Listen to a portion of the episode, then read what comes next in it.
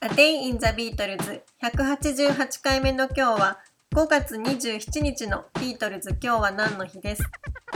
せんきゅうひゃくろくじゅうさんねんのごがつにじゅうしちにち、ビートルズはロイ・オービンソンと回っていたイギリスツアーでカーディフを訪れ、キャピトルシネマでライブを行いました。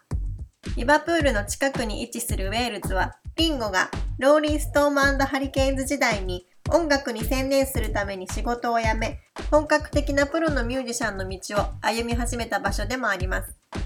ビートルズはせんきゅうひゃくろくじゅうよねんとせんきゅうひゃくろくじゅうごねんの全英ツアーでも、このウェールズのカーディフで公演を行っています。ロイ・オービンソンとのツアーでは、このカーディフの公演の前日、せんきゅうひゃくろくじゅうさんねんのごがつにじゅうろくにちに、ビートルズの生まれ故郷であるリバプールで凱旋ライブを行っています。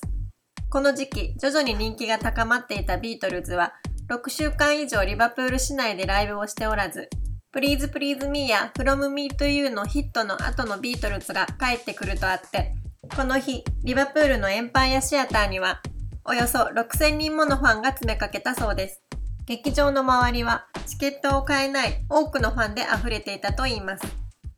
ビートルズがカーディフで公演した日に、彼らにスティックや弦などの消耗品をあげたという地元のミュージックショップのスタッフは、この時はまだ全然セキュリティがゆるゆるだったと語っていましたが、この時点でまだビートルズのロードマネージャーはニール・アスピノール一人で、しかしビートルズの人気が高まるにつれ、彼一人では熱狂的なファンをさばききることができなくなり、この時期にバル・エヴァンスがツアーに加わったということです。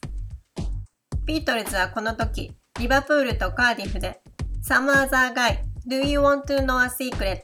Love Me Do, From Me to You, Please Please Me, I Saw Her Standing There、そしてツイスト&シャウトを演奏しています。A Day in the Beatles ひゃくはちじゅうはちかいめおしまいです。